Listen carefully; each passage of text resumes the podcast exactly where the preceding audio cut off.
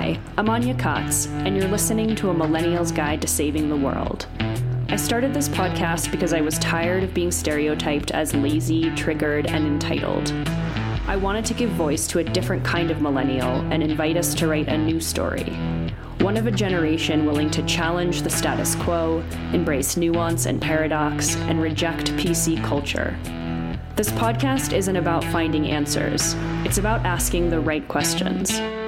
How can we reinvent ourselves and the narratives we've been expected to inherit? How can we take ownership over the ways we participate in our own suffering? How can we move beyond victimization and into empowerment? How can we fix ourselves to fix the world? It's time for new dreams, new stories, and new futures.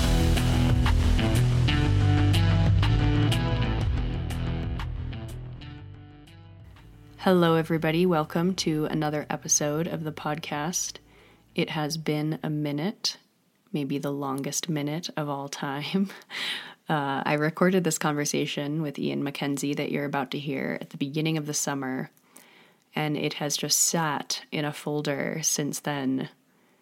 Uh, to my great confusion, because I really enjoyed having this conversation and was uh, looking forward to releasing it but things were being transmuted and transformed this summer in ways that up until now I didn't quite realize.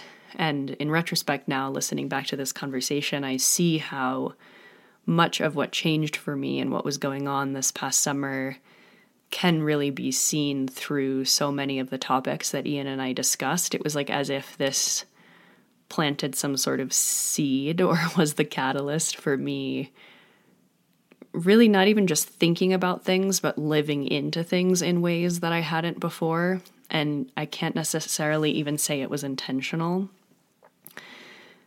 Uh, I just posted a piece, a short piece on Substack, which you can find at anyakaats.substack.com, uh, called Living Life and Not Making Content About It, where this summer and the activities that took place been writing for the local paper, helping to plan the energy fair, volunteering at two local gardens.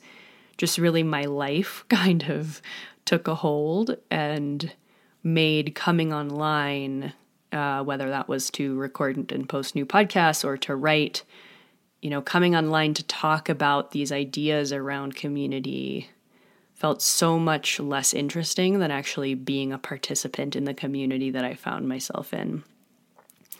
And again, none of that was intentional, but I feel as if there's been such a shift this past summer that, you know, unconsciously, deep down, was affecting my feelings of inspiration and passion and connection to this project and this podcast.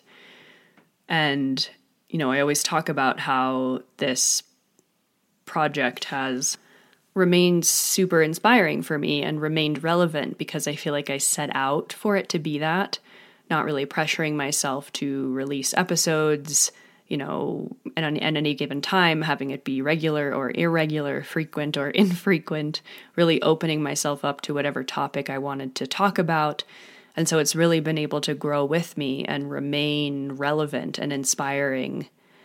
And uh, interestingly, I, I, I, also was thinking about how I was talking to a friend of a friend who came to visit Crestone, who's a photographer, sort of working on a project of her own, and she was asking me some questions about my podcast. And I remember saying that to her even just a few months ago about how grateful I was that the project, this project, A Millennial's Guide to Saving the World, has never felt stale and never felt uninspiring and then something happened. um, and I feel like what happened over this past summer is that what I've recognized is that I've I really started living the life that before I'd only really been talking about.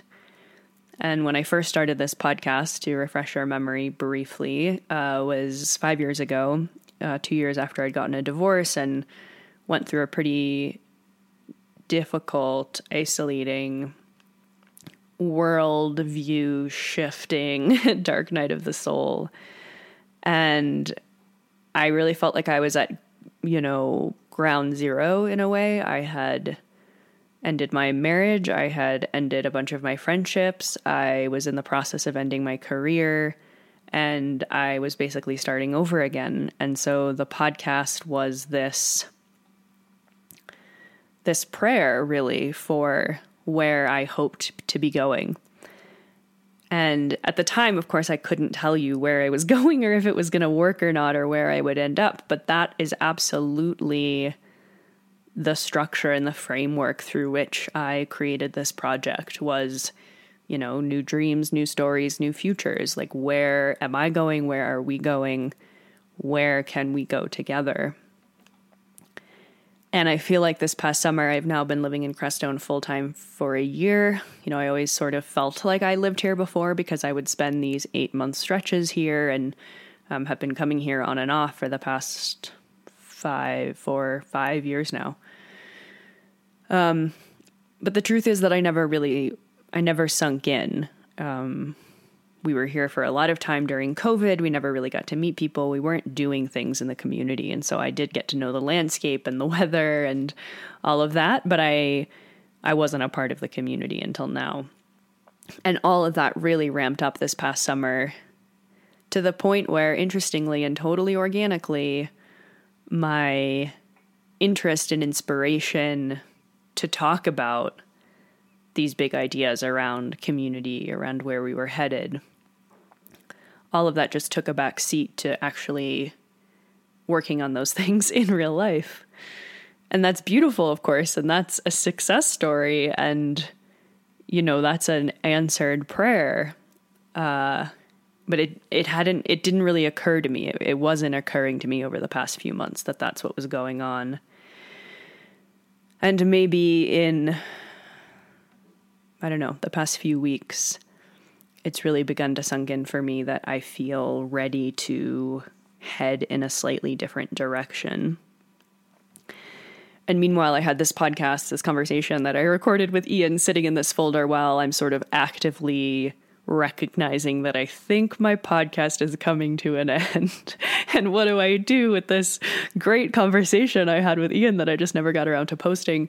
And really, again, listening back to it just now, it's totally perfect as this sort of, uh, how shall we say, this sort of send off into this new realm and this new direction that I'm headed.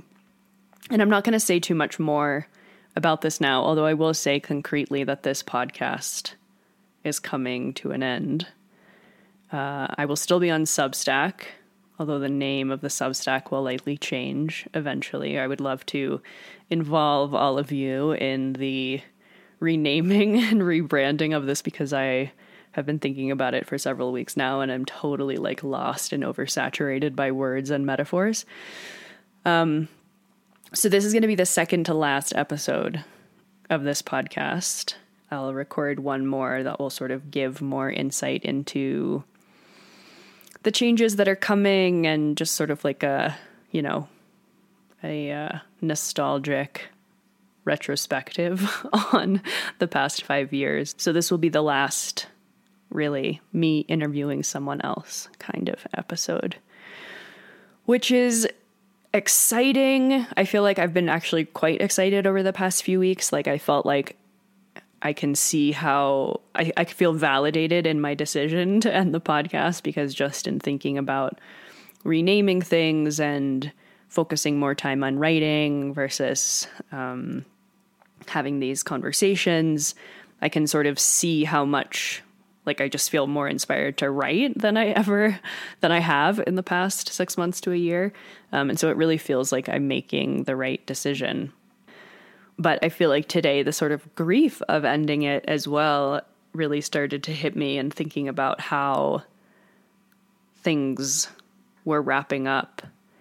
Uh, I actually went back and listened to the song that I played in the first episode that I ever posted that I think I will replay in the last episode, the next episode you'll hear, because it really does encapsulate the same prayer and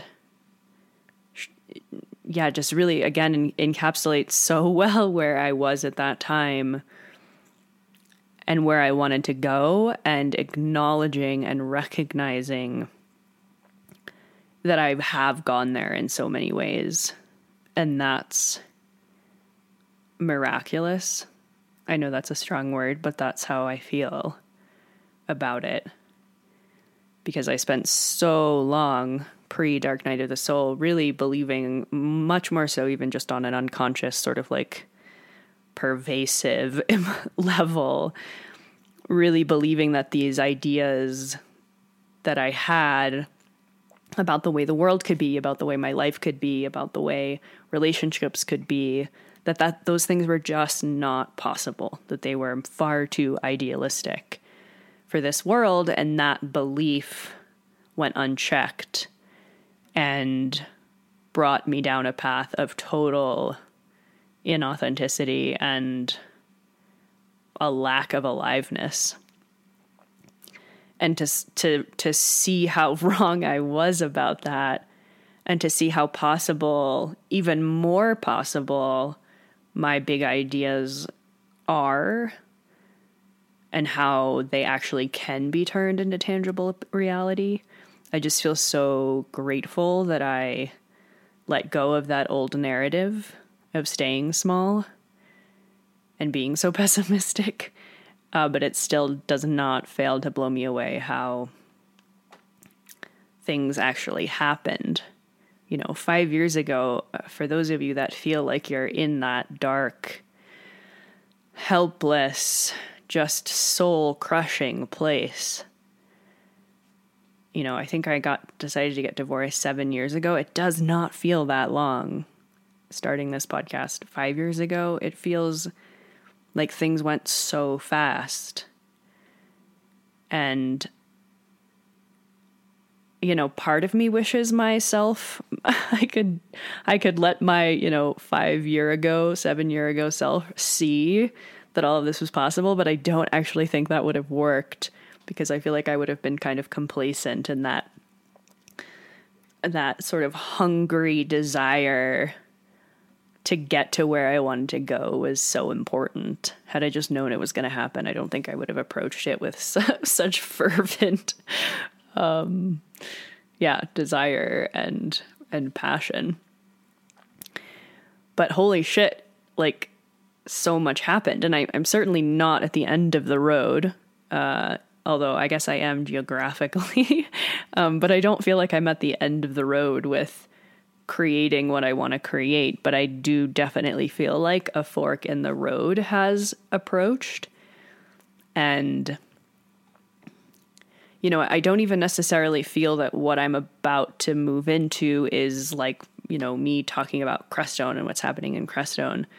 Um, because I still feel like what I'm experiencing can be applied more broadly than that. But it is absolutely a change in perspective. It's it's more about you know, writing from my actual experience rather than writing from what I hope from a from the perspective of what I hope to experience or what I think might happen or what I believe would be so. You know, this is this is becoming far more experiential in nature. And so I feel the need to talk from that place. And that place no longer feels 100% aligned with the vision of a millennial's guide to save saving the world that I created 5 years ago. It was a step, but now we have reached the next step. So I'm trying to not say more. I I could keep going, but we'll save it for the next the next episode. The final episode. Um, in the meantime, what I will say is I am absolutely keeping my Substack alive. And so if you have enjoyed this podcast, even if just for an episode or since its inception in late 2018, um, please go to Substack and sign up because that's how you will stay up to date on what's going on. The name of the Substack will shift from a millennial's guide to something else that I'm not sure of yet. But if you just go to Anya Kaats, A N Y A K A A T S dot substack dot com, you can sign up. It's free. Of course, you can donate to this project if you have the means and feel a desire to do so but it is free to sign up. And who knows, maybe I'll start another podcast in the future. Uh, certainly, in the meantime, I'll be writing a lot more. Um, and all of that will be on Substack. I'm also still hosting my book club. That is totally still in full swing. Uh, we've I've picked astrologically themed books for the next six months. We're reading Venus and Aphrodite uh, this month in honor of Libra season, and it's not going to be that literal in the future. Uh, like for example, next month um, we're going into Scorpio season, and so we're going to be reading a book called "Conflict Is Not Abuse." Uh, so it's a, a wide a wide archetypal range of association with the um, the signs the sun will be moving through over the next six months. Uh, and you can also find that on Substack. And I would imagine that there will be a lot more to come different groups, different opportunities, different offerings that emerge once I fully sink my feet into the mud of this new path that I've stepped onto, um, but sort of waiting for those to pop up and appear organically as time goes on. So, anyakaats.substack.com is where you can go if you would like to stay up to date on the projects I'm working on. Okay, that's all I will say for now.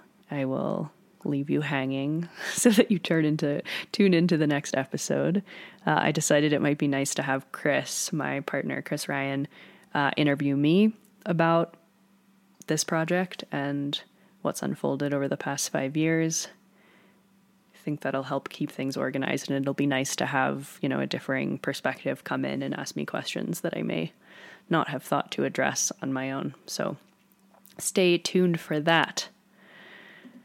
All right, I'm going to play you in with a song by Nick Mulvey called Mountain to Move which feels very applicable to the conversation that you're about to hear and to the realm that I feel like I've found myself in over the past, really, yeah, five years with this project, but um, in a different way over the past year or so living in Crestone. So please enjoy the song. Please enjoy this conversation with Ian. Please also definitely check out his work and his film Village of Lovers. We screened it at our Sex at Dawn retreat this past summer in Montana, and it was so powerful. I've actually now watched it twice, and I feel like I gained so much more the second time around. Um, I know he offers people opportunities to uh, organize a screening. So if the topics that you hear us talk about are of interest, highly recommend checking out the film or seeing if you can or- organize a screening, spread the word. Um, his podcast is also fantastic. So, yeah, I feel like I want to hold on. It's it's it's a little hard to let go right now, um, but I'm going to. Until next time, enjoy the song and enjoy this conversation. I'll catch you on the other end.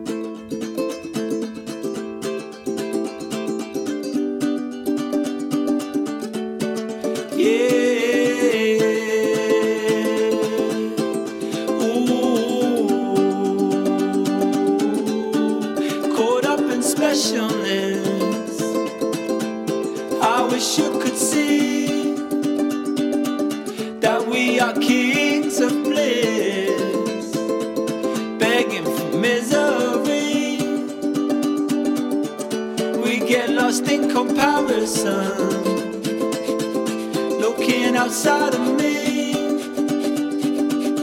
Now I see this world is unraveling. I wonder who could we be? Oh, I don't want to see us lose any more time. This moment is a mountain to move.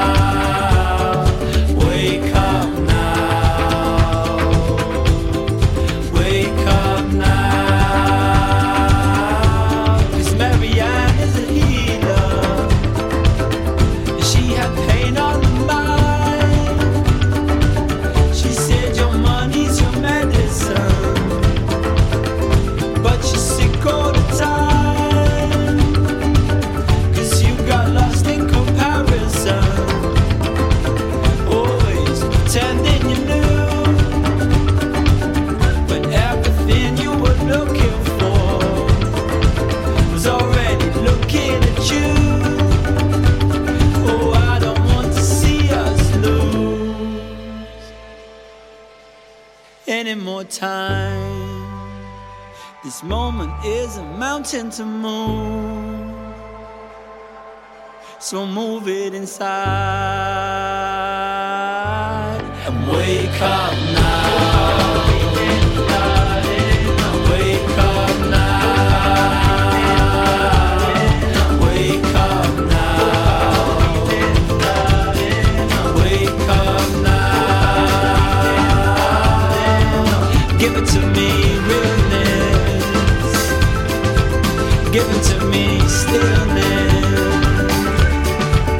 Give me some forgiveness.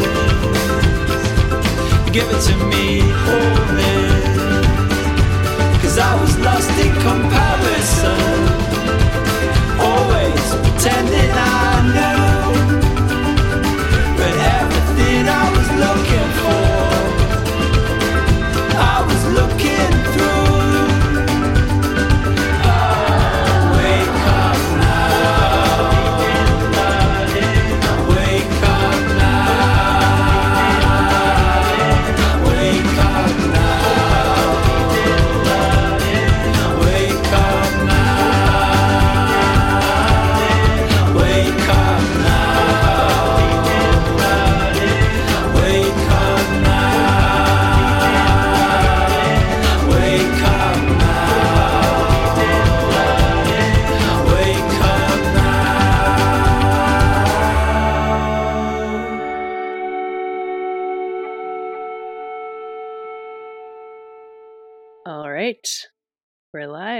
I'm here with Ian MacKenzie. I'm super excited to have this conversation with you. I feel like I discovered your work a while ago and don't quite know why it took this long to have you on the show.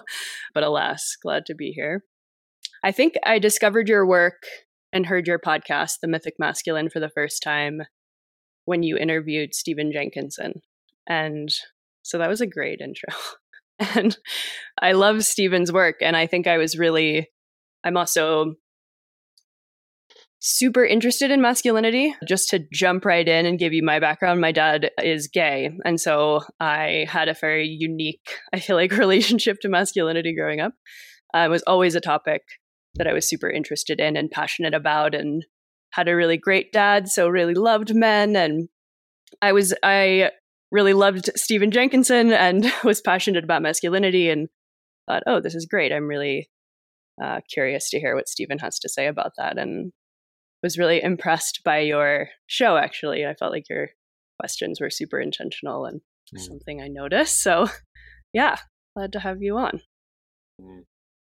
Thanks, Anya. Yeah, there is a story behind that interview I could share. Yeah, I love that. I have been studying with Stephen for over 10 years now. I met him through a mutual friend. And first interview with that, or fir- the first time I did meet him in person was he was coming to teach on Salt Spring Island, which he does sometimes. And my friend was like, You got to meet this guy. But she knew I did film and things like that, right? So she's like, You got to meet him. Maybe there's something there. I was like, Yeah. What's he on about? She's like, I don't really know. Just, you should definitely meet him.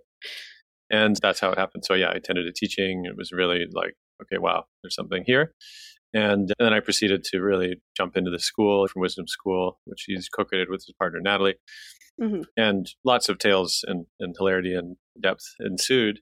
And that particular interview was done. Uh, I, I specifically waited to interview Stephen until I could do it in person because I'm I live on the West Coast. He's in Ontario, so it's. But I usually would go once or twice a year to the school, but there just so happened to be a global pandemic happening right during this time. So I deliberately held off interviewing him remotely because I was like, I just think it's going to be so much better in person, and and that's what I did. So I actually ended up. There was a travel trip I had to do, and then I ended up driving four hours direct with a friend to the farm to just basically do that interview in the Mead Hall, which is where the teaching is mostly done. Beautiful building, all wood, ancient, just feels ancient. You can go in there. Yeah. And yeah, we did the interview in the Mead Hall, which felt perfect. And then, of course, hopped in a car, drove four hours back to the airport, actually directly because I had to catch my flight. So that was Wow. that was the backstory there. But uh, yeah, so much showed up that was in person in that level of intimacy, and the time in that I've had with Steve, I think, was obviously showed up too, which I was uh, Yeah. gra- grateful to draw from. Yeah, it was great. I appreciate him so much because I feel like and I think you probably have this in common as well, being pulled toward, I don't know, issues or at least parts of issues that can be contentious or taboo or misunderstood and going toward them rather than away from them. And I'm curious how that lands for you right now. And you can correct me if I'm wrong. Perhaps talking about masculinity and being in that field doesn't feel taboo or contentious or full of strong opinions. But yeah, if it does, I feel like I I'm really drawn to these things too and I've had like developed my own sort of relationship to do I want to keep talking about something that is misunderstood or miscategorized or I'm seen as representing something I'm actually not? I'm curious. I guess you've had the podcast now for maybe four years ish. Um, yeah, three and a half years so far. Yeah, and about uh, 57 or so episodes. Not a lot of episodes, actually, considering, right? I know some crank out every week or twice a week. Yeah. I typically like to actually wait till the inspiration strikes or there's a, an interview that I feel really drawn to. But to first wonder about your question, I'm curious what other topic areas have you felt resistant to speak about? Maybe because of the, as you say, misunderstanding or backlash or contention. I'm just curious to get a sense of how, yeah. where, in what realms have you experienced this? Yeah, and I wouldn't say I'm necessarily like kept from speaking about them. I think the podcast was actually very much created for the purpose of doing so. I started my podcast in late 2018 and has been planning to do it for the year prior. So this was right after Trump got elected. The Me Too movement was coming out. I had just gotten divorced. Basically, like left my entire life, started from scratch, like went through a really brutal dark night of the soul. And I've always been really opinionated. I studied gender and sexuality in college, um, was always interested in topics like non monogamy, although I got married and was like living in San Diego as a food blogger housewife. So anyway, I've wow. always yeah, went had to go like way off track in order to be like, okay, that's never happening again. But yeah, I think I grew up in like a rather unique home environment, which was obviously not perfect, but very forward thinking and open and unconventional and really interested in like social construction and what sorts of things we think are just the norm. I would say like sexuality, gender, relationships. I felt like your film, which I hope to talk about, also covers some of these topics. So, especially, and this is why I'm asking, I think over the past few years, gender and how that's linked incorrectly or correctly to femininity and masculinity. Like, there's a lot of heat there at the moment. Mm-hmm. Oh, yeah. cool. Thanks. Thanks for that. I appreciate hearing more your yeah. story as well. Yeah. I would say so I stepped into the foray with the mythic masculine because one, I was interested obviously in that subject matter, mythology, archetypes, culture, gender, all that was also really interesting. I had also just finished a project that was eventually called Amplify Her, which was about women and uh, basically feminine archetypes and women, electronic music. This whole realm I, I explored, ended up co-directing a project with uh, a friend, Nicole Sorkin, and that was really again a deep dive into the feminine. And through that mm-hmm. process i really became clear to me. I was like wow i actually know nothing about masculinity which is not actually a surprise when you wonder about it right? Because it's like i think a lot of men have a this is something Allan B. Chinen talks about in the book beyond the hero. But he talks about this fascination right with mm-hmm. feminine or with women. If we're just speaking about maybe just hetero relationships for a moment. But men are have this drawn kind of fascination and fear right, of women and the feminine. And yeah. it can manifest as, of course, a kind of idolization, which maybe I'm doing a lot of research now, actually, into Jungian threads. And, and Robert uh, Johnson, who wrote the book "He: Understanding Masculine Psychology," he yeah. talks about this idea, yeah, this idea of anima projection, right, and how men can get caught in this anima projection of essentially projecting their own inner anima on a woman, of course, and then mixing those and getting all sorts of trouble. That's a understandable thing in this culture when men often aren't actually led into any sort of meaningful relationship with what, if we use this map for a second, would be the quote inner feminine, that inner mm-hmm. feminine landscape. In some ways, I could see myself caught in that too by this fascination of what were these women doing with music and bass, right? And that uh, had been to Burning Man multiple times, and I was just really intrigued. Anyway, it ended up being quite an amazing project that also encompassed a graphic novel series as well as a documentary film And but through that, I really became clear. Wow, I don't really know much about the masculine. So that launched me into this other inquiry, and there's a whole lots of tales about how that came about synchronistically, mythically. Mhm. But I'll say one of the main absences I see often is what I would call maybe Bly had named as the collapse of the mythic imagination. And so everything becomes a kind of literal landscape of outrage. Right. Well, that's pretty good, actually. I never said that. Yeah. Literal. and by that literal meaning, right, there's this kind of like hunting for outrage, right, all the time, and a kind of dissecting of language in a way that is like looking for ways to critique or, or deconstruct. And, you know, it can just be very, yeah, very polarizing. Everyone terrified to say the wrong thing or get canceled, or, yeah, it's not quite the right landscape for wonder and, and curiosity and Hmm. maybe arriving at some kind of, yeah, shared understandings, right, when you're afraid of a misstep. So, I felt like I had something to contribute because I wanted to draw upon the previous waves of at least masculinity myth, what's broadly known as the mythopoetic men's movement, but then also bring in other voices, indigenous voices, black voices that weren't as included in that conversation and begin to open it up and provide a bit more of a my friend Sophie Strand talks about this idea of polyphony, right? Bringing a polyphony of masculinities rather than a kind of battle against the patriarchal monoculture, at least as as one approach. Yeah, Yeah, that's great. I feel my approach into so many of these topics, it feels a lot better to engage in it as a curator, as you spoke about as well, and collecting different voices and opinions. So, yeah, that's super resonant.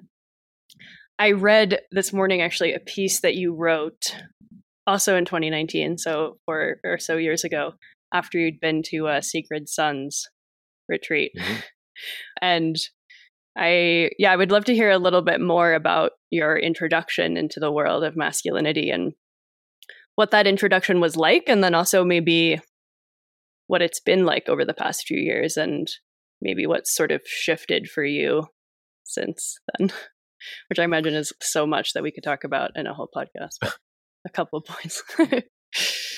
Yeah, and I'll, maybe I'll clarify. Uh, I think what you're asking is introduction into men's work, maybe Yeah, yeah. versus masculinity, right? yeah. that's a good. Yeah, and men's work in quotations. I just gave a, a talk locally here, and one of my first questions is I asked the men, "What's your relationship to men's work?" And knowing that for some men, right, who haven't really s- stepped into or encountered this kind of thing, that actually that that word, the word doesn't mean anything to them, right? They're wait, men's work, what's that? But of course, those who are- in the work, it, it immediately means, oh yeah, it, yes, it's men's work. I have a book actually by another friend, Connor Beaton, called Men's Work. We called it that specifically because it was the most broad kind of invitation he could make to this kind, this realm. And so um, you brought up the Sacred Sons article. So that was written, as you say, in 2019. It's when I visited their convergence, is what they call them, about 300 men in the desert in uh, San Diego area. And, uh, it was a powerful time. I, I will say though, yeah, I, at this point, I'd already been doing quote men's work for a number of Mm. years. More directly, I'd gone through the Mankind Project, weekend, which is again another mostly fairly well known men's organization, started back in the 80s. And they also provide these like initiatory weekends as well as integration groups and have a whole culture around this. So I'd been in that work for some time. And of course, Tamera, which I wouldn't say Tamera specifically offers men's work, but it is a cultural immersion in a very different field of trust. And of course, you've seen the film now, and we can touch on that later. Yeah. But I would say my experiences there and also in conversations with other folks like Stephen Jenkinson and even the founders of the Mankind Project, who I also interviewed one of them. And of of course, I've interviewed the guys from Sacred Sons. Mhm. It's interesting when it's, there's that adage the more things change, the more they stay the same. Yeah. Right. And the more that I research the previous wave of this work, which really seems to have, you know, come forth from second wave feminism and sort of the 80s into the early 90s and then crest and then go underground in a lot of ways. Uh, because I'd never heard of Iron John, which is the, one of the main books, of course, that seems to have bloomed and launched this whole first wave, as well as King War Magician Lover. That's a very commonly. I'd never read these until 35, so that was about 2015. And Mm. since then, I think they've actually, of course, grown much more visible again as men's work has entered into this sort of new renaissance. But I will say the same challenges are present actually from the first wave to this wave. And I would say largely it's how to integrate a, a kind of individualized work, personal growth workshop culture with an actual living culture right? That's really the main conundrum i see.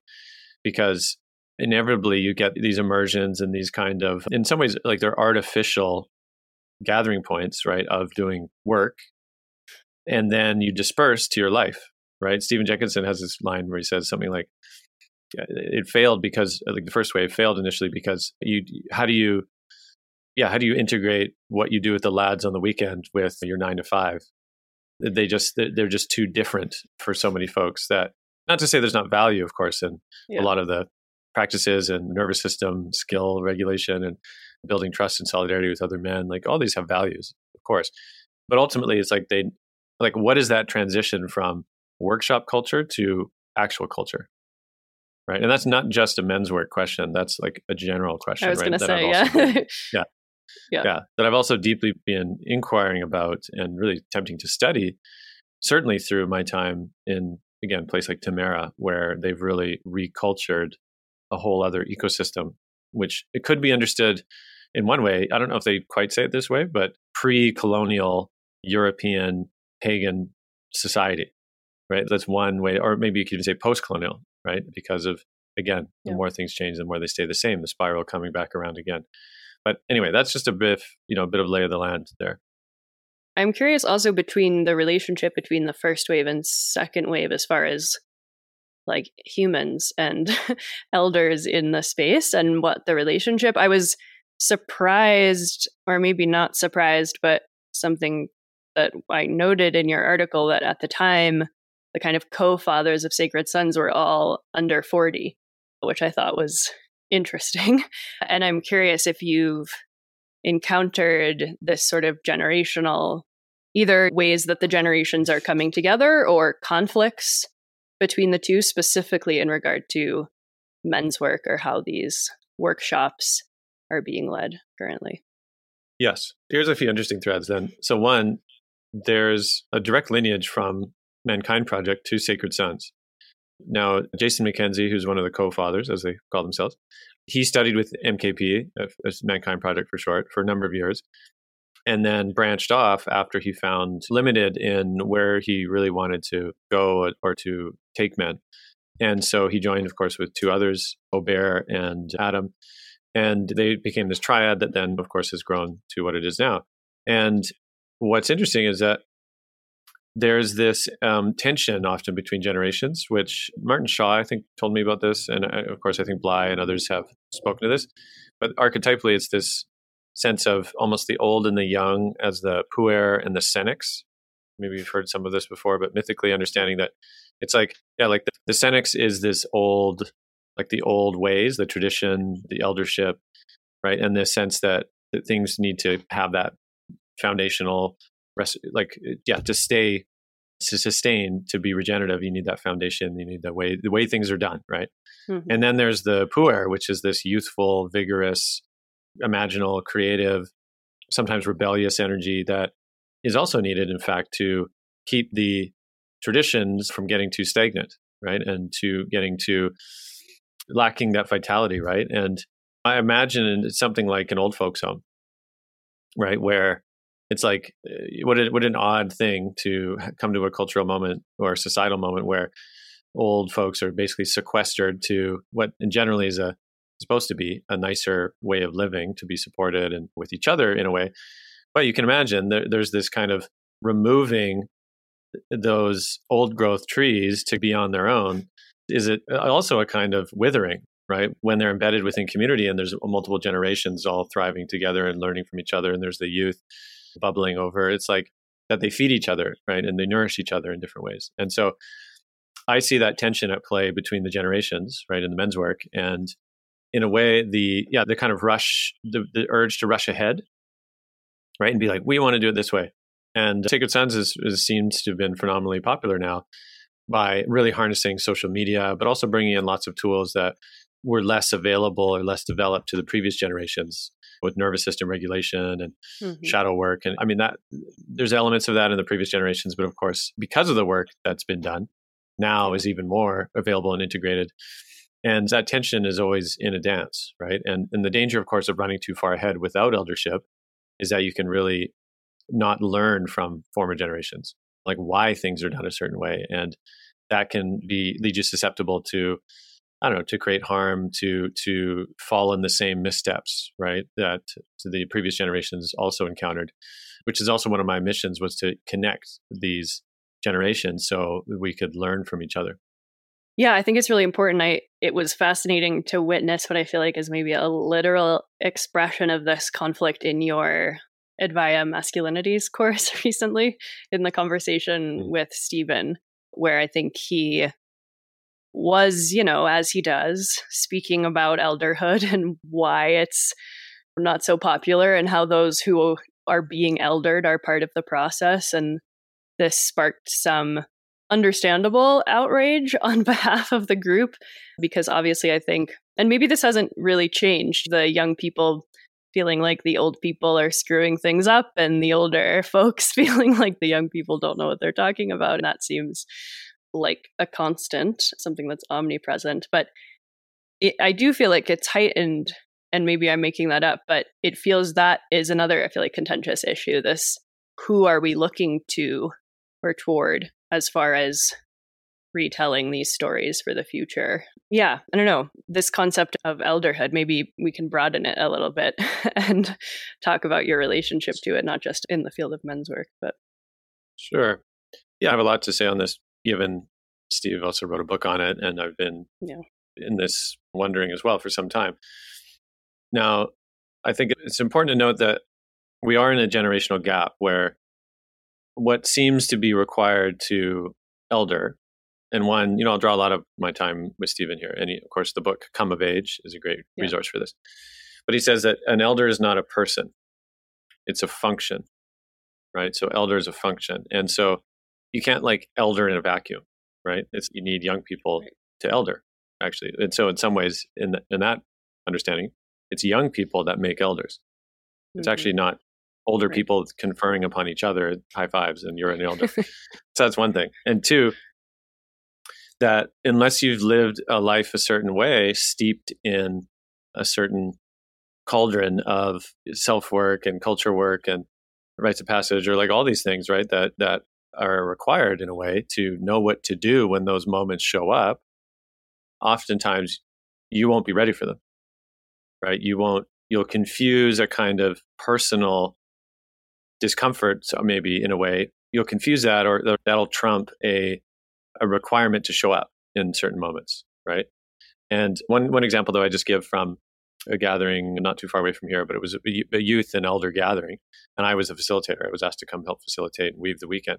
And there was one time we had a council where the youth and the elders were supposed to sit together and talk about stuff, right? And with the founder of the whole retreat center, who in that point I think it was in his maybe early seventies, but it's quite spry and dressed young and that whole thing. And and when the time came to open up the space and offer initial framing, he got off his seat and sat on the ground and basically turned to the youth and was like, I'm just like, I want to learn from you guys. Like, what do you have to say? And this kind of chummy, it was like this chumminess, right? Like, hey, we're all just buds here. And and it was so offensive, right? It was so offensive. I feel at least the youth too were like, what is he doing? Like, get off the floor. Like, as in, it felt disingenuous that in a time when actually they're saying, hey, look out at the world that we see. This is something that Steve says too about any kind of older person who's like, like judging youth. He's like, before you judge them, sit next to them and look at what they're looking at. Right? Look at the world that is coming for them and then maybe have a bit of empathy, maybe, or compassion to like, wow, that's a rough coming, oncomingness, right? And so this moment when the fellow sat down, he's like, hey, I want to learn from you.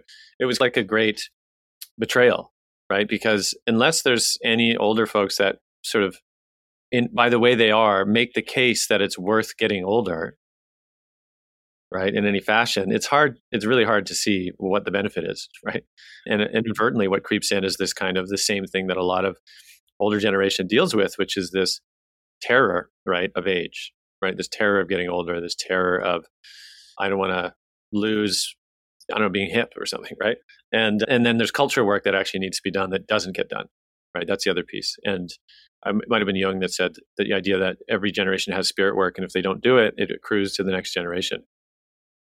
So that's what we're in. I think is that there's a lot of spirit work that's been accruing now, and the other maybe the ultimate twist here is that I I've experienced exactly what I think Steve has said when you know you realize that you're no longer the younger generation who's like justified in looking at the next one being like you mm-hmm. guys screwed up. Now it's on us. And when i had this very experience when i was living you know about a year or so ago in a in a home and there was the roommates who were also the owners of the house just basically they you know we lived close proximity and so we bumped up against each other sometimes and this young guy he was probably in his 20 21 22 and at one point, he my my son was gifted these ball pit, like a little ball pit from his grandparents, like this little little thing with all these like colored balls, plastic. Yeah. And of course, I like cringe a bit, and I'm like, all oh, that pollution and everything. But also, I'm like, it's from grandpa, and so I don't know what to do. But he, he and of course, our son loves it, so he plays. And anyway, a few of the balls got loose and were in the grass. And I remember one night, the fellow, this young guy, who you know has a bit of a chip on his shoulder in general, it, it seems. But he comes up to me late at night and like knocks on the door. And I'm like, hello. And he's like, hands me the ball and he says, Just remember, we're coming after you. Like something like that, wow. like very menacing, right? I was like, What? And it was wow. this like basically like saying, like this, these choices, like this, my sense is that this pollution that your kid is throwing around, or like the consequence of this way of being is accruing to us. Like that really was this indictment, right? And I was like, and I turned around, I was like, "Are you talking to me?" Like, and he was. And so, in that sense, yeah. there's this idea, right? Of course, that all of a sudden we're already this generation, a millennial. I'm a, I, I think I'm what's known as an elder millennial. I'm 81. Yeah. We're already in the crosshairs of you guys screwed up. You didn't do your yeah. job to the, to many of the youngers, which is it's sobering to realize that time has already come. Yes, I also had a moment like that. I had a really intelligent young woman on my podcast who's the daughter of close friends of Chris and I, who is a part of Gen Z. And I think I anticipated having her on the show like, we're going to be on the same page, you know, like we're on the same team. And it was very much like, oh no, like according at least to her and her little world of her generation, that they're already coming up with this idea that millennials have not done enough or are putting them in saying you guys need to fix it when they're i think she was 15 or so when i 14 or so when i interviewed her mm-hmm. a few years ago yeah, yeah that's pretty wild there's so many things to say about that i when you were talking i was thinking about this prevalent trend that i feel has come up in my generation and the generations below us as well around safety and safe spaces and all the rest.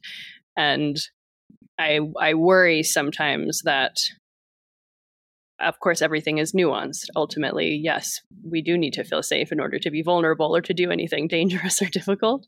But I do worry that part of this energy or the function of elderhood is super uncomfortable and extremely confronting and that if we're identifying all of those, I think this came up in your course as well, these really messy, sticky areas that don't feel very good to us, and the sort of dogma around that right now that what's, quote, good or helpful feels like very neutral and safe and validating as opposed to confronting.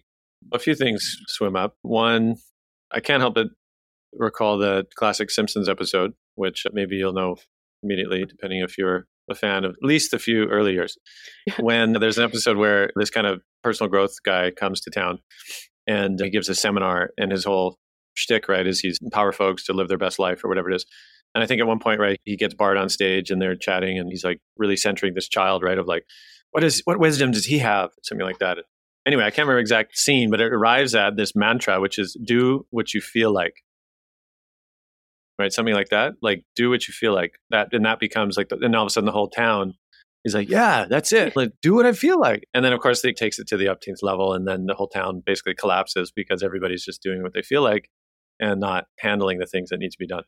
So there that that kind of comes up a little bit for me of this sense of now, right? This yeah, idolization of if it doesn't feel good, it's like wrong, right? Or if I experience discomfort, it's like harmful. It must not be. yeah, exactly. Yeah, like discomfort equals harm, yeah. which is again a very slippery way of approaching things. Because again, it does create a sense of yeah, trying to keep the world at a distance that that uh, it loses the capacity for I think dynamic generative conflict actually is one aspect, right? And even how a conversation where you can really entertain multiple possibilities. Stephen calls this actually the skill of ambivalence, right? Ambivalence is typically how it is, right? Oh, whatever, it's ambivalent, but it's actually ambivalent to actually hold multiple perspectives at the same time as a skill. Mm. And and I think that's starting. To, that's certainly in in disarray. I think these days with it's you really have to ascertain like whose side are you on, right? Is the first question. It used to be probably, maybe in the US at least, a political question, right? Republican or Democrat, right? Which side do you want?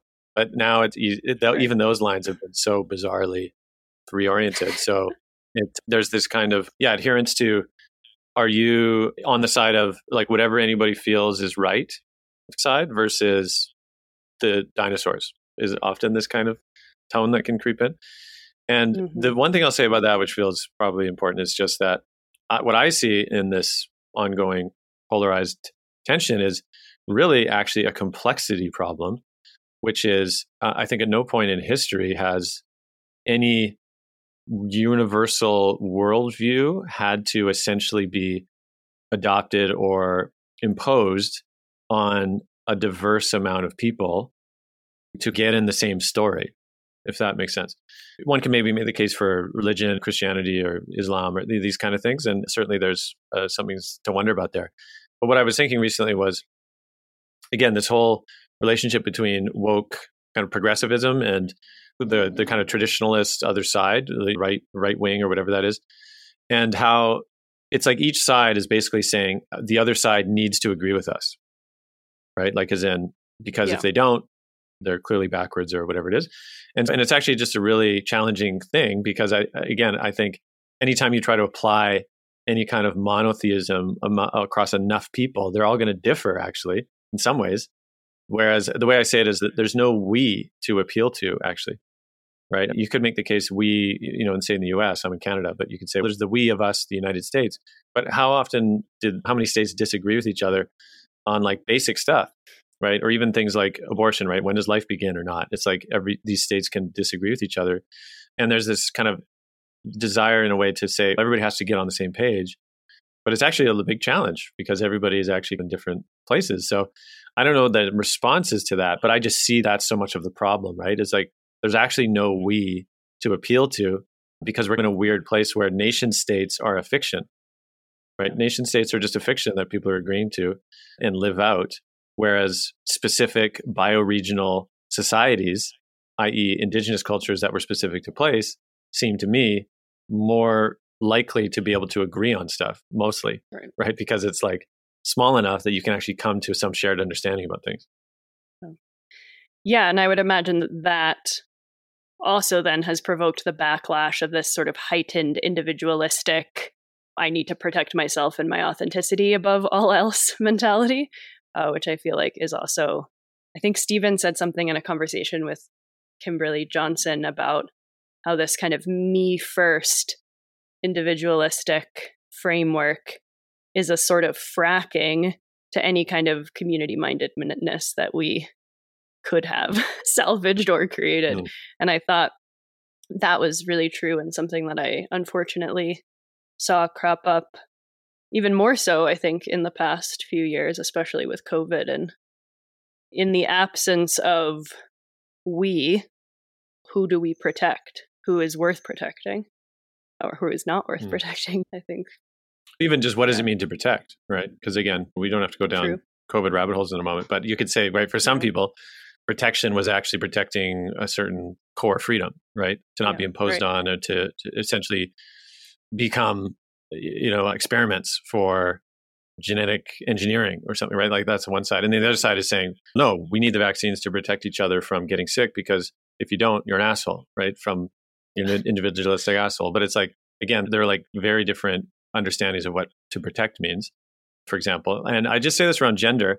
So what's interesting as well, though, is I think so much of the so the the, the acceptance or the the kind of edge of gender, trans, progress, that whole kind of like you need to agree on this side of things or things need to change, obviously, seems to me it's motivated largely by mitigating harm.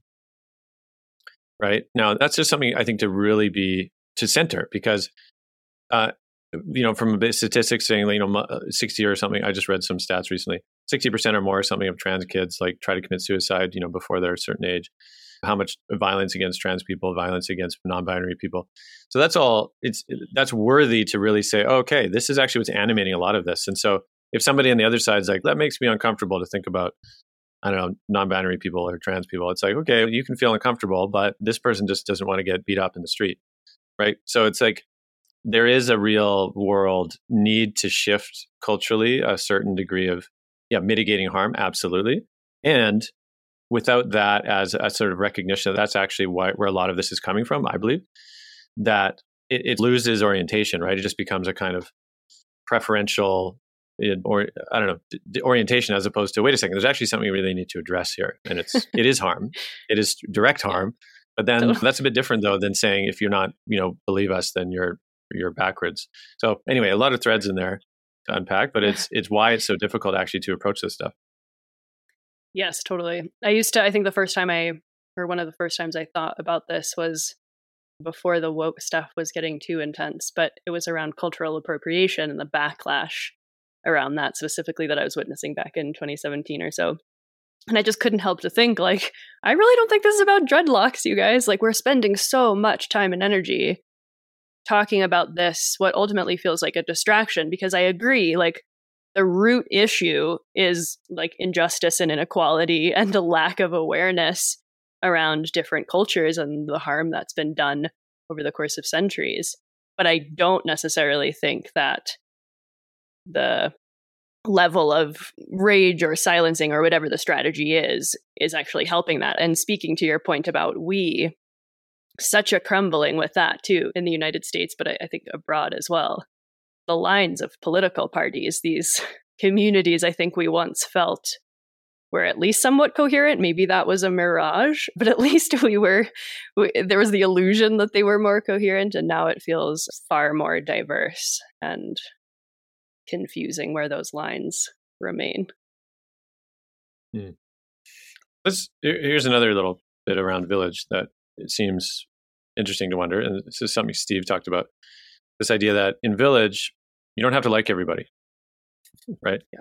because if you're only around people that all agree with you, then that's pretty much a cult, right? So it's just good to wonder about, like, as in, because the villages, my understanding, right, is when, yeah, a lot of people bump up against each other because they're actually trying to achieve something, like they're trying to village as a verb, and and so they don't have this uh, this ability to just float around into like-minded pods, which is often what happens today in these different places that get colonized even harsher. I don't know, mm. Tulum or these like hotspots of new paradigm culture. And so it is an interesting time. It's like, yeah, we can sort of migrate into like minded folks, but then we lose that necessary challenge of worldviews that actually keep each other in check in some ways. So it's just worth noting that. Now, yeah. the other thing I'll say around gender, which I find fascinating, is I do think that like Steve had talked about this in my interview with him, but he said maybe masculinity and femininity are ways of inquiring.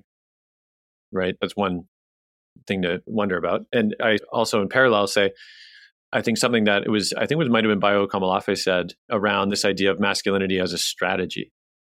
Right? That what we understand masculinity and like how it expresses itself within a certain cultural paradigm is a strategy based on those factors, right? And so I'm imagining, for example, in a, I don't know, t- traditionalist culture that is less liberated from drudgery by tech, right? That there's very real functions that need to be fulfilled within the culture for everyone to get by and to thrive. And so, in that sense, masculinity now has like a, a purposeful application, mm-hmm. right? And so, certain factors, certain values are, are called forth. Now, in this times where we are in some ways, obviously artificially or at least temporarily, who knows, technically buoyed or buffered from certain necessary functionality, certain roles that need to be fulfilled in a culture, uh, all of a sudden those kind of obvious orientations now are, are just dissolved, right? So now it's like you really are you're kind of liberated to a, a sort of preferential orientation to how do you want to express, right? And it's a lot less clear.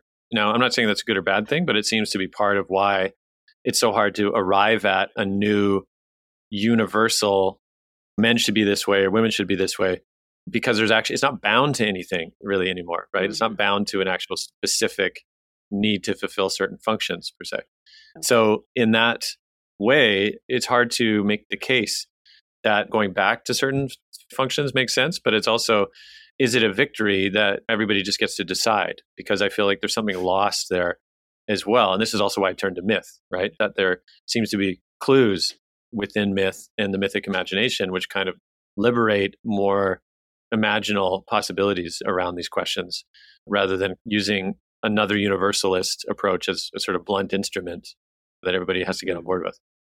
Yeah. Yeah, for sure. I feel like this is a good segue to talk a bit about Tamera.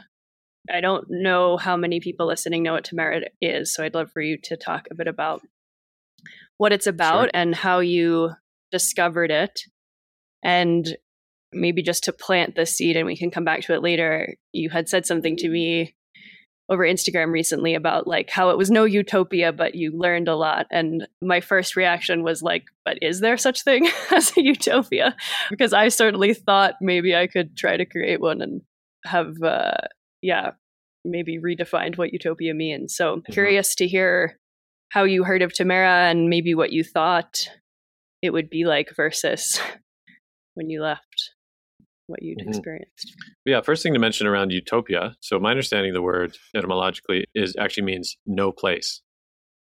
Right? So it's just interesting, right, that we use the term utopia to mean actually yes. No I was going to bring that up too. I think utopia means utopia doesn't exist. But anyway.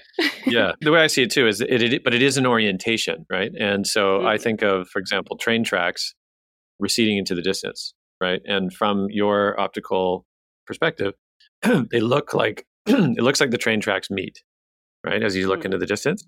But when you go down the tracks, of course, they don't meet. They I mean they continue in parallel. But that doesn't mean you're not moving forward. You're not moving down the track, right? So I see that as essentially the orientation towards utopia, which is you never arrive there, but it certainly is worthy of orienting in that way. So Tamera is a community in Portugal, which was started by Germans seeding back to late 70s, 80s by three founders, Dieter Duhm, Sabine Lichtenfels, and Charly Rainer. And they really wanted to create an alternative society, like a lot of folks in that wave. And ultimately created a project that became Tamera. But one of the key radical commitments they made was to really live by this free love understanding, right? Liberate love from fear. That's what they talk about. And that meant really tossing out any convention around relationships, pair bonding, monogamy, just this idea that that stuff was off limits. They really wanted to center it and explore. Mm-hmm. And so, in I believe the mid '90s, they migrated to southern Portugal for different reasons, and then now they've grown to be approximately 170 person community, multi generation, and they've continued in their research. Now, I was first contacted by them because they saw a short I did short film. I believe it was the one with Charles Eisenstein called "The Revolution Is Love." Just a little mm-hmm. short I did around Occupy movement and they reached out to say, hey, you know, we're doing interesting things with love around here. Be curious if you might want to come check it out. And so I ended up joining with a new friend there, John Wolfstone. Long story there. But uh, we both ended up back in first, he was already been to Tamera, but my first time in t- 2015 for the Global Love School.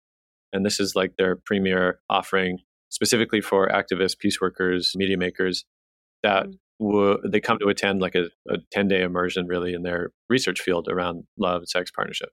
Mm-hmm. I myself was also a couple years out of a divorce by then. And so I was also in this like road of ashes is maybe what Robert Bly would say. And really in this question, like what, what happened? What can I learn here? And I'll say that, so Tamera, not initially then I, we thought it would be a short film, 10 minutes, easy, and of course, being there a bit longer, we're like, wow, this is not a short film. This is a, yeah. this is a feature.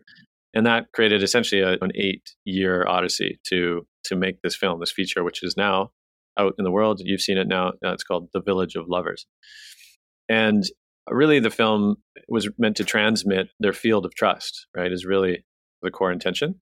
And we show that through their practices and their connection to the land and solidarity with each other and this and that. But it really is like visiting another planet because they have really unearthed and, and sort of re stitched a, a different social web, a different way of being together.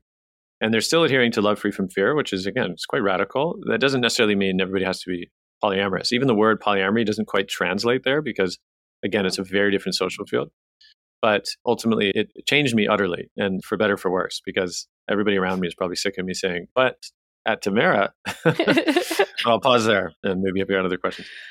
Yeah. Yeah, you I also wrote read an article that you recently posted. I think the title was Is Tamera a film about polyamory? And the I want to applaud your both in the writing and in the film desire to define what they mean by free love or eros or love free from fear.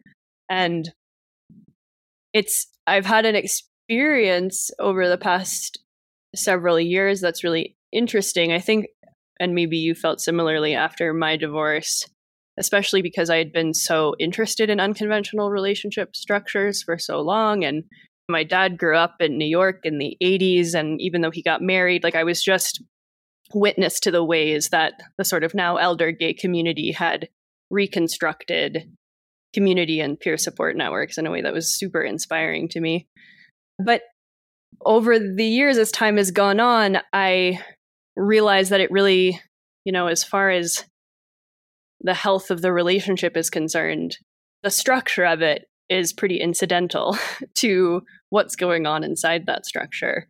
And so I'd love for you to talk, maybe expand a bit more about what, quote, free love actually looks like, specifically in regard to trust and honesty, and not necessarily I'm free to be loved by and to love anyone at any time and have no commitments or ongoing relationships or something like that.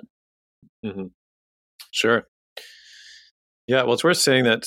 So, Tamera, like they say, they want to practice love free from fear. And so, what that means is not that fear doesn't come up in all the emotions and things like that, yeah. attachment issues, jealousy, all that stuff. That's still comes up a lot.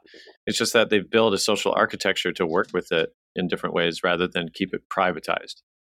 So that's a major shift mm-hmm. that they recognize that no, again, no matter the, the structure, if you're you know open relating, if you're monogamous, celibate, even you can only really do so much alone, and that especially between lovers, that so much heat can be generated in passion and conflict and all the rest that holding a wider container to move through this stuff and to integrate is absolutely vital.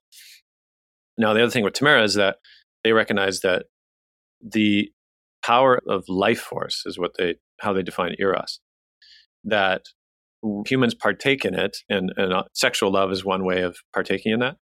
But that ultimately, it's really this allowing in the current of life, and using that actually to orient how a society is structured, right, and what's worth doing. And they often say, like, "Where is the energy? Where is the energy?" and I've been in council spaces too, where they'll be like, "Okay, this is boring and and it's not like it's not like they're saying it has to be fun all the time. It's not quite like that, but it, there is something really important when you start tracking energy, right, and mm-hmm. tracking vitality, because you can be in a very subtle moment in like a group process, right, and you can be totally transfixed because it's just there's so much energy there, and then other times, you know, if it's just like circling in the head or whatever it is, it's just and it's boring. It, everybody generally can feel that. And so it, it, they, they get really good at tracking again what are the processes needed to like move energy in the right ways and how what's needed to help not just process issues but also to build trust in community. And oftentimes when you when you're when you be when you're in the presence of someone moving through a process or like sharing their inner landscape in the right way right anybody who's been in community and has been in like circles that never end or, or just poorly facilitated uh, it can really just cause a lot of more conflict or harm or boredom, whatever. But in, in a right space, that can actually build trust, right? Because you're like, wow, now I understand this person a bit more, right? And now I can see their struggle. Oh, wow, I've struggled the same, right? So they're constantly modifying and, and practicing to build this social field of trust. They call it a greenhouse of trust. And again, that differs generally, I think, quite a bit from polyamory and open relating as it's practiced in outside of this culture, because generally you don't have a committed group of people who are willing to commit to doing this kind of process work together, right? In, in a kind of trust field of solidarity. Oftentimes there's sort of atomized relationships, right? Where depending on your relationship structure, right? Maybe you got a polycule that all commits. Cool. Okay, great. But for a lot of folks, it's not really what they understand is even needed. And oftentimes ends up being a kind of, yeah, a kind of self gratifying impulse uh, uh, uh, aspect to it, which can just create a lot of mayhem, right? And of course, they call mm-hmm. it polyagony for a reason. You just end up multiplying the amount of challenges you have as you would in a monogamous relationship, but just spread out now with more amplified through through more relational dynamics because they're not really contained in the right way intelligently through processes like these. So, you know, again, those are some of the differenti- differentiators, which I think are really important to note, and often why it's like unless you've really stepped out of a culture to see, oh, this is the rest of the tapestry that supports the fullness of relating, uh, and also takes care of the aspect of belonging right? Which is actually at the core of so many relationships. I think partnerships, right, is actually it's a core need to belong, and in the absence of uh, a wider organism of belonging, i.e., village, we put that on our partnerships, right? And it's a kind of mixing of two very different needs that can, again, often lead to overburdening the partnership with mm. this other longing, actually, which m- would have been served by again a great love for a group of people that you've deepened with over decades and more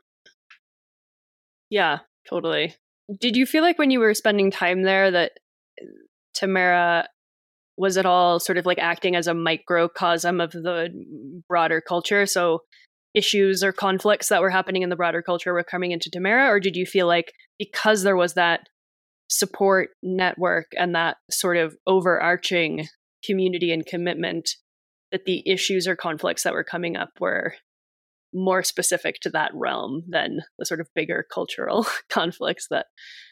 I again, I came under generally through love schools, right? So that would actually be we were in, there was a, a kind of journey right through through a 10 day program and, and, a mm-hmm. bit more time before beyond that but i was also embedded with visitors right some of them had been visiting tamera for many years mm-hmm. in other love schools some were new and so, yes, so certain challenges that would come up, like in Forum, which is one of their main group process skills or practices, stuff would come up. now, it's interesting that here's a really concrete example is one of the subjects in the films talks about how he came to Tamera. He was a Israeli and engaged in peace work in Israel Palestine, and then also Palestinians would come and Tamera. You know, they've done pilgrimages out to that region because they call it it's an acupuncture point. They say on the planet mm. for essentially they can support this morphogenetic healing or this healing in this place, then that morphogenetic field will ripple out. And Uri is his name, the Israeli, makes a really powerful point where he says, We had to come all the way to Tamera to meet our neighbors. Right? Because the trust and the trauma that is so active and alive in those relations in Israel Palestine, they had to come to Tamera in a way to diffuse the trauma enough to actually make contact. Right? Through the support of the trust field. And then from there it's like now work can be done. Right? Because if you can make contact the, one thing that came to me through in a lot of this steeping in this was uh, a kind of i don't know if i call it a mantra or some kind of like commandment or something but it was an insight i feel which was contact ends the war and by that meaning if you can make contact with the other or the, the other makes contact with you in any fight, any conflict, whether that's between nations or individuals and lovers, if you can make contact, really that's the foundation of empathy, right?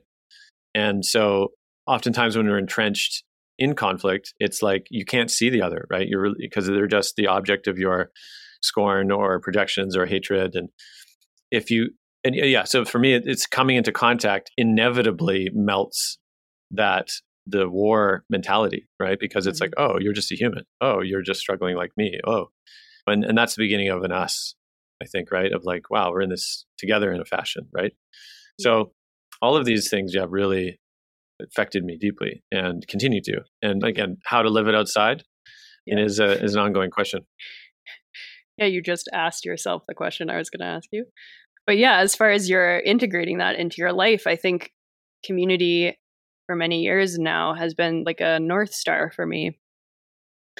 But boy is it a struggle to kind of figure out like what does that mean and how is it structured? And is it structured at all or a little bit or very structured? And uh you know i sort of flow back and forth between thinking oh maybe it's best to kind of integrate some of these ideas and practices into my life. I don't necessarily need to create a tamera of my own. But then there are so many times when there is a conflict or a really deep betrayal of some kind between two people or a complex relationship. Someone's helping you or, or participating in your life in a, in a variety of ways but then one of those things stops and how does how does the rest continue? And i find myself flip-flopping between the casual like route and like holy crap this actually really needs structure and commitments and ritual. And then, of course, when I go too far in that direction, I think, but this is so like cult like and there's too many rules and too much structure. And so, yeah, I, would love to hear your relationship to that as well, mm-hmm. especially mm-hmm. how you've maybe integrated some of those things you saw there or have tried and, and couldn't integrate because of the lack of structure. Mm-hmm. Yeah, lots to talk about. I know we don't have too much time, but I could just say that so we've tried over the years since coming back from Tamera and returning again and working on the film. Myself and others have tried multiple times in multiple iterations to practice a lot of these things. Mm-hmm. And one in particular was we had a collective home on an island here nearby where there was around eight of us, eight of us, and including my partner and I, and who we just had a child as well. Um, and we really tried this like mini experiment, right? We even called it the Emergence Project. So we deliberately crafted a, a sort of ended up being close to a year, but in particular, like a three month depth focus mm-hmm. where we would do things. Yeah, we do forum, we would create, yeah, ritual structure, we would in different practices. And ultimately, what was interesting was so much learning from that. I still, I could write pages and I might someday, but one of the things we found was it was the adherence to the couples dynamic which often was at odds with the collective field. Hmm. There's a kind of hierarchy there that was present, right? Of course, of like, yeah, this is my like my partner, my lover, because at least uh, two, three of us in the field had partners, like we were partnered, not not as polyamory, but just mm-hmm. in sort of monogamous partnerships. And then another couple, interestingly enough, got together through the project. The two single ones got together uh, yeah. for a time. But what was interesting is oftentimes that was like the, the, kind of primacy of a couple versus the collective field, right? Was like an interesting tension point a lot of the time. As well, new parents versus non parents. That was a very significant gulf. And again, us, my partner and I being new parents, we didn't really anticipate, right, of how significant that gulf would be to suddenly right. be drawn into what's required to be present and tending a young being as much as we had to. And again, a tension point between the group field and even the group field again if in a village context the kind of support that would have been automatic right to new parents or to like support with the child like this kind of stuff mm-hmm. it, it just would have been unquestioned right? Like i hear stories from indigenous cultures or even like big families right where it's like obvious like the, there's a support that's like automatic and ongoing. And in this case it was difficult often to make the case for youngers as well as non-parents of like actually how much support was needed and so that was just a gulf, right? My friend who's a parent, two kids too, he says, you know, there's basically two people in the world those with kids and those without. just because of how different your world changes, actually, right? Of all of a sudden, what you prioritize, what's asked of you, oftentimes a grind that is just relentless. Yeah. I was going to say specifically outside of community, I feel like. I think. Yeah, exactly. Right. Yeah. Yeah. and again, but even in community, we were, right? And again, we found like, oh, wow, it yeah. wasn't automatic hey yeah let me help out. And I'm, I'm, not blaming them. I'm just saying it's actually it is quite a gulf to understand actually what's required when you're not really around uh, parents like that or young parents like that. So that was one aspect. But uh, ultimately i can say we learned a ton. We found that like there needs to be a balance between process work and just like living and land work like being in the land working the gardens like that became really crucial. Otherwise you spin out in the social field too much in the process mm. field and I'll say when we did a, a deep dive, like like five days of like the deepest dive, what was fascinating was there's a lot of things that were very interesting. but one thing that emerged that we just by listening to the group field of like what do, what do we need, like what wants to happen, right? This question of like what's here and what wants to happen. We created this very simple practice where we realized, oh, all we actually need to do is create the opportunity for each of us, one at a time, to just share our life story and be listened to. Hmm.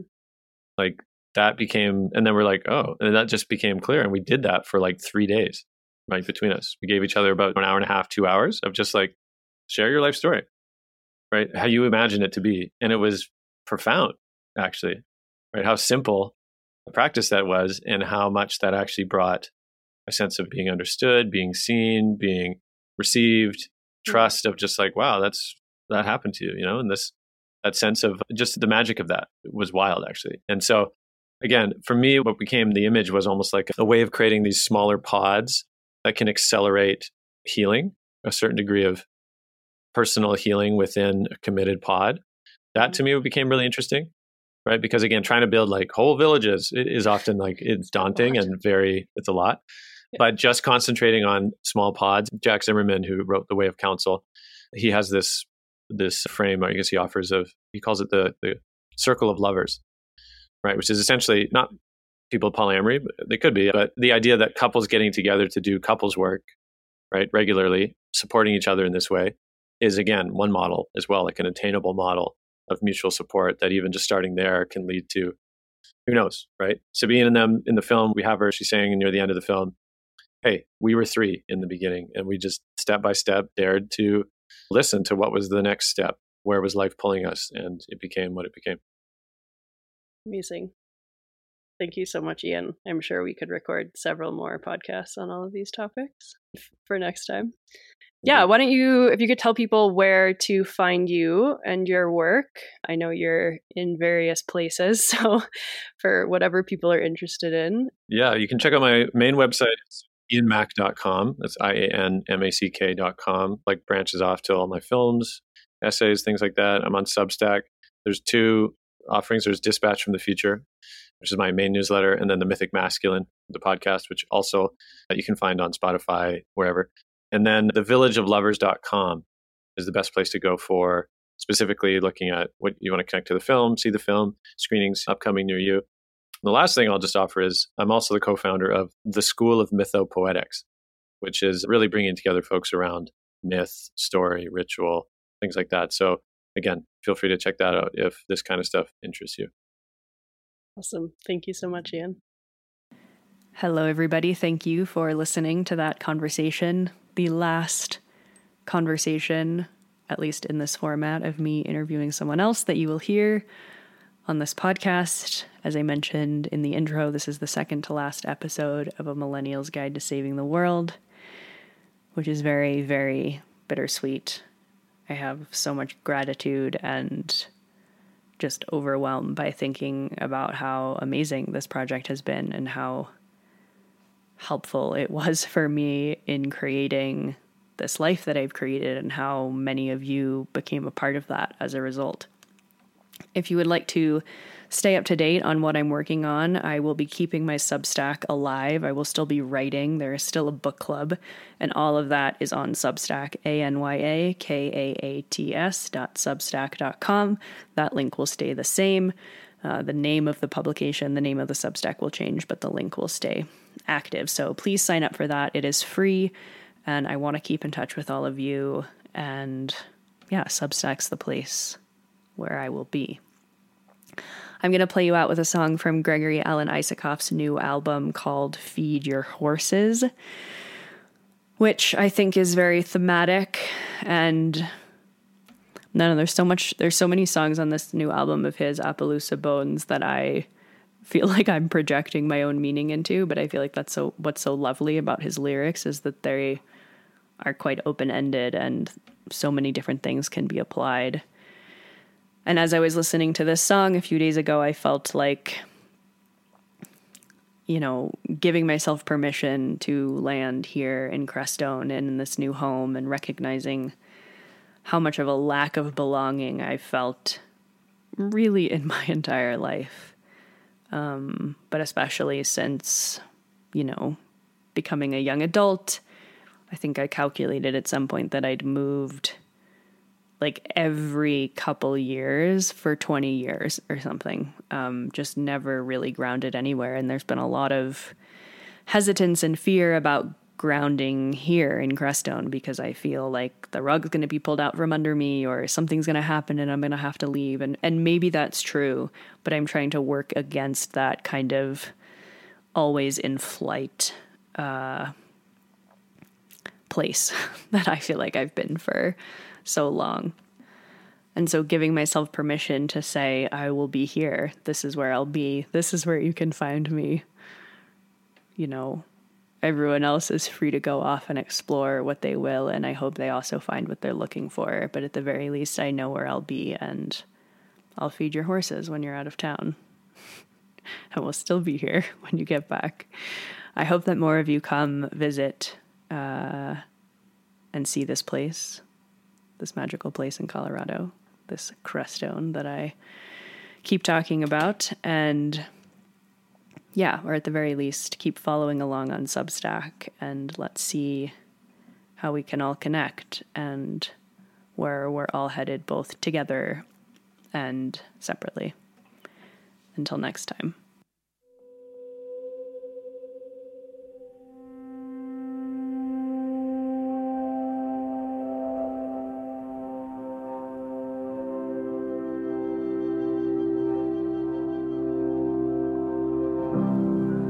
City they say is on fire.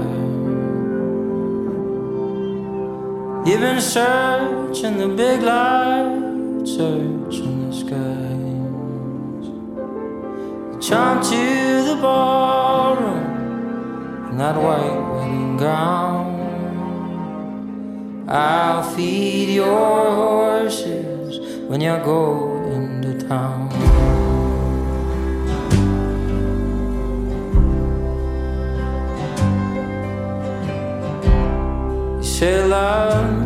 Speeding train you gotta catch. You've been searching the subways for the perfect match. You come through the corners of the old lost and found. I'll feed your horses when you're looking around.